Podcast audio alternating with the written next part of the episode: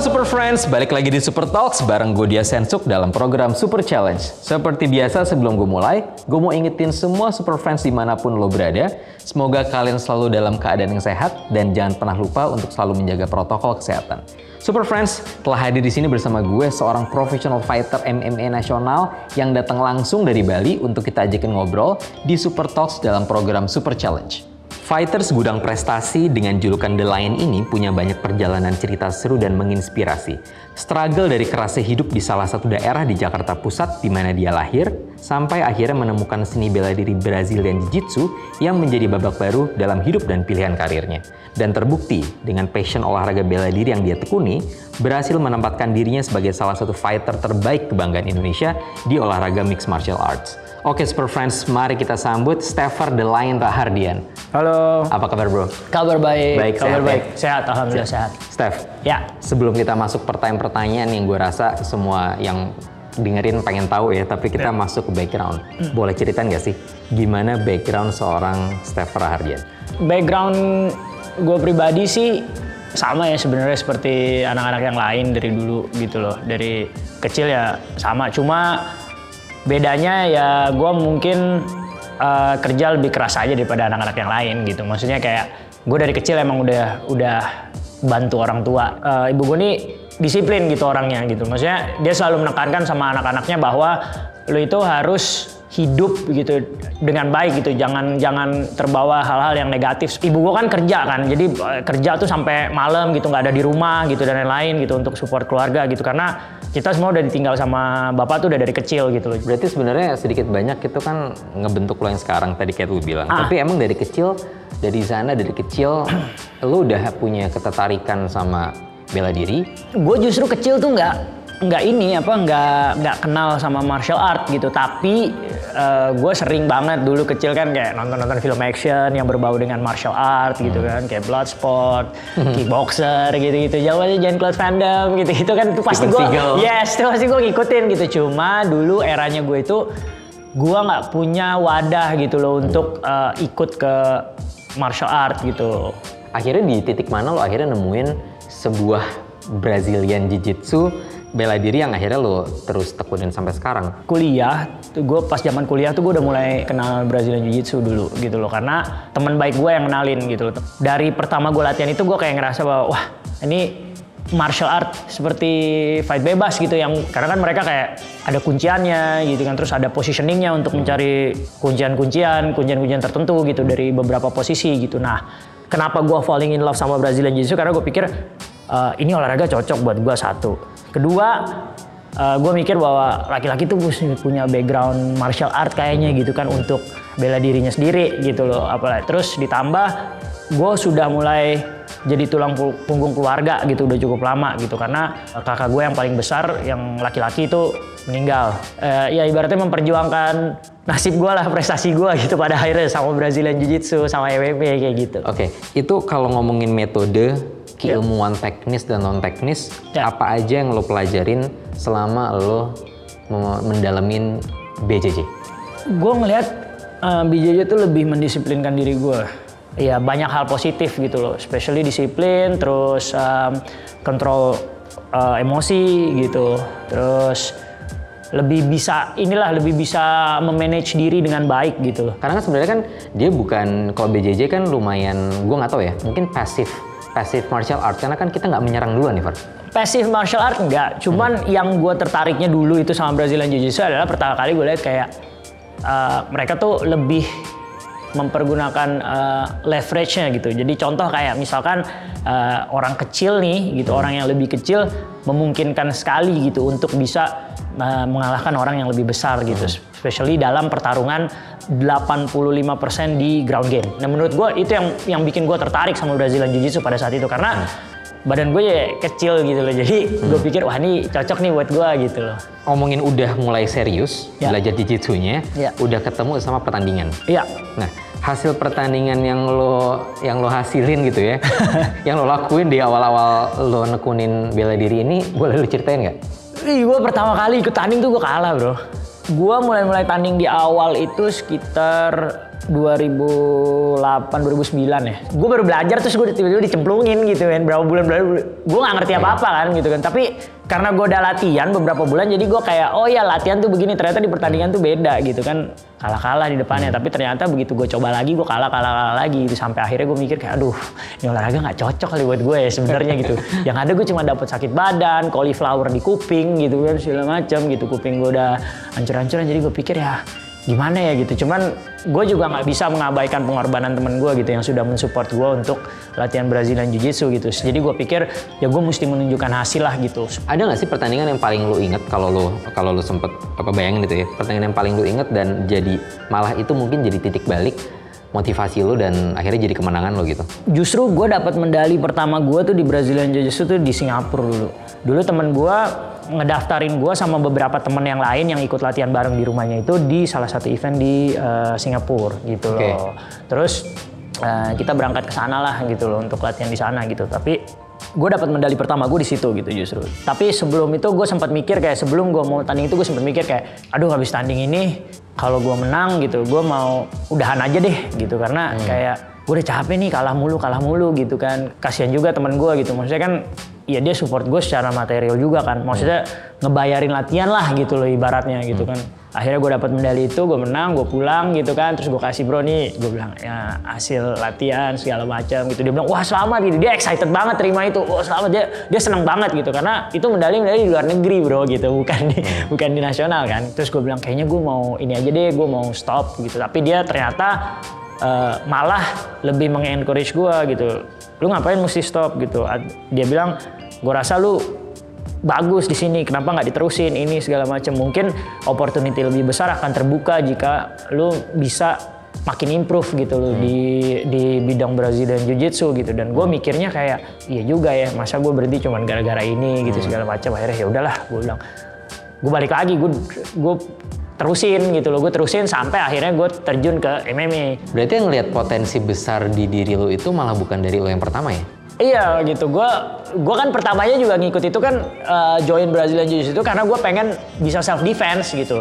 Gue nggak kepikiran buat berkompetisi pada saat itu gitu. Tapi karena temen gue nyemplungin gue terus gitu loh di pertama-tama gitu sampai akhirnya ya gue ya udahlah dibilang gila ya gila gitu. Orang baru di, dicemplungin gitu kan latihan gitu ya. Udah akhirnya gue turnamen gitu. Iya turnamen gitu kan terus jadi ya udahlah gue akhirnya yeah. ikut gitu. Saya bilang lu bagus di sini. Gue ngerasa di encourage gitu sama dia dan gue ngerasa bahwa ya juga ya maksudnya dari setiap hari gue latihan dari mm-hmm. dari berjam-jam yang gue korbanin untuk latihan uh, itu ada hasilnya gitu dan gue semakin kayak terchallenge gitu pada saat itu untuk lebih mengumpulin prestasi lagi dari Brazilian Jiu Jitsu gitu loh. Oke. Okay ngomongin pertandingan, ngomongin latihan, ngomongin bela diri. Ya. Namanya atlet atau namanya ya. pro gitu pasti ya. ada titik rendahnya ya. ya. Biasanya adalah cedera. Iya, iya nah, benar. Tahun 2011 ya. lu sempat cedera lutut.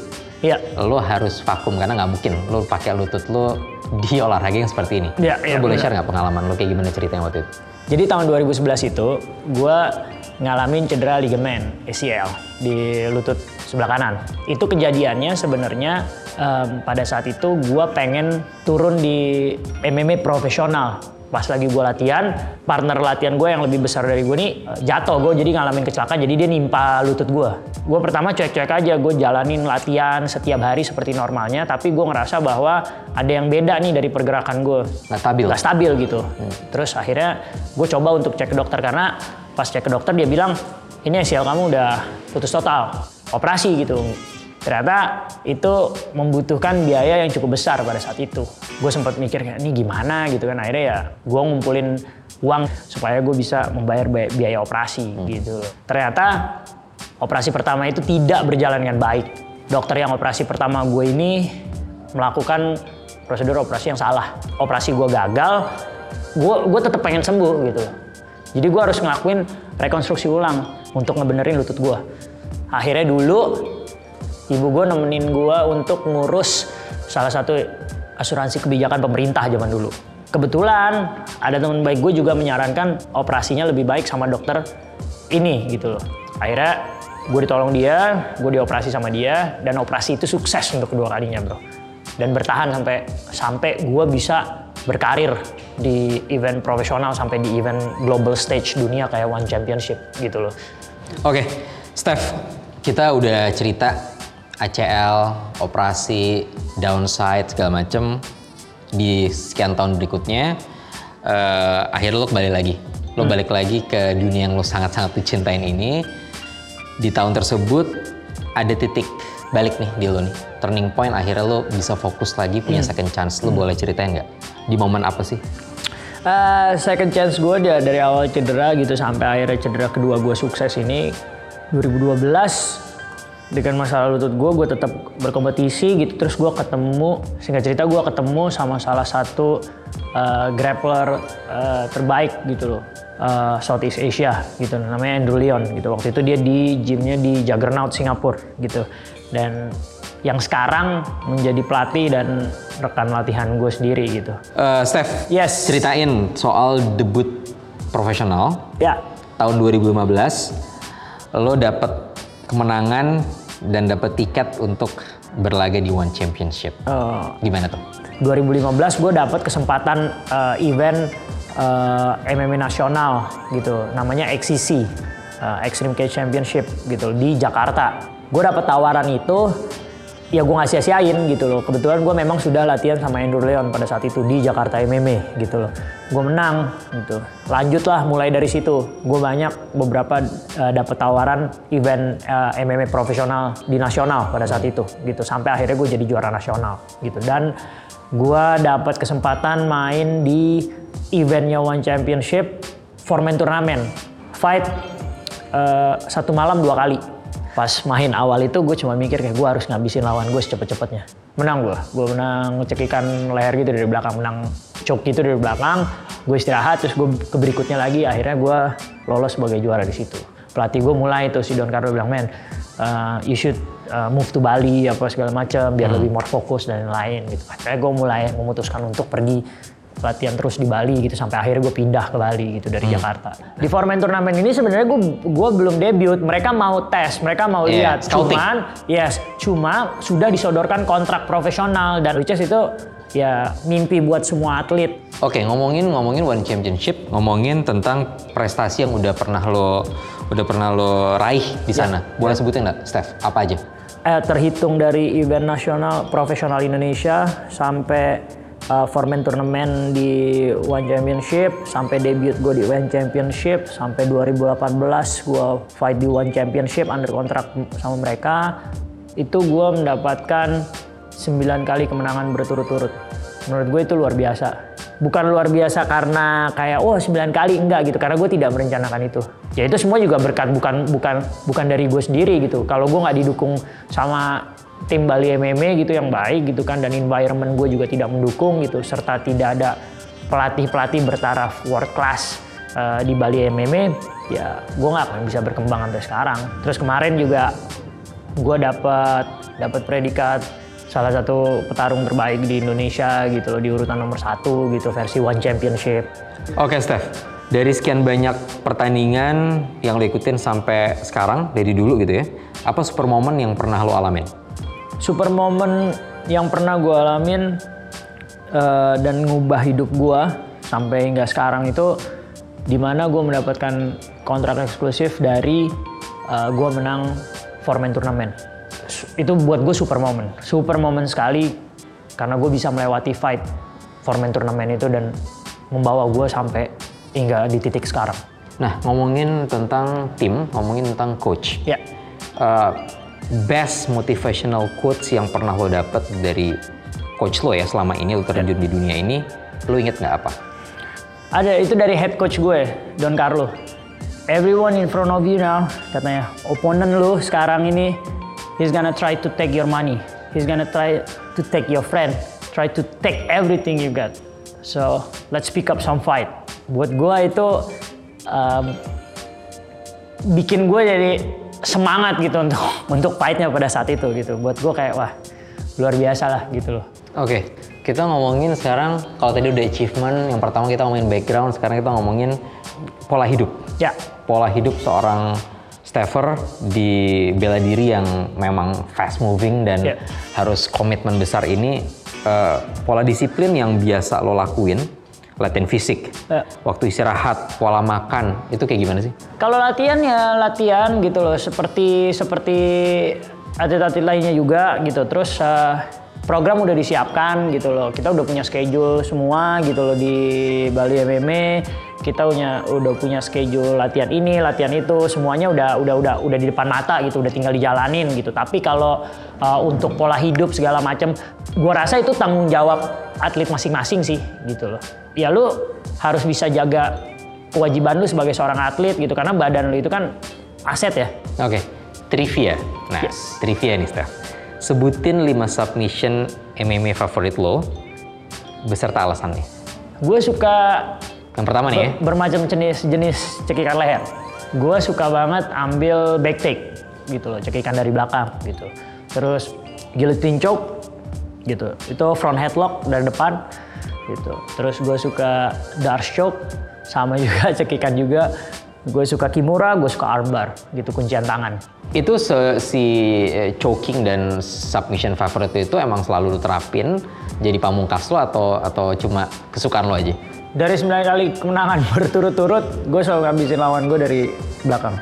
Ah, Steph, Ya, ngomongin eh, orang yang berjasa dalam hidup dan karir lo. Selama ini lo boleh sebutin satu-satu nggak siapa aja yang mau lo yang paling ada rasa terima kasihnya lo? yang paling penting ya orang tua gue gitu lah. Karena tanpa blessing dari orang tua ya gue juga nggak bakalan sanggup bisa sampai bertahan sampai sekarang gitu. Tanpa doa dia tiap hari gitu.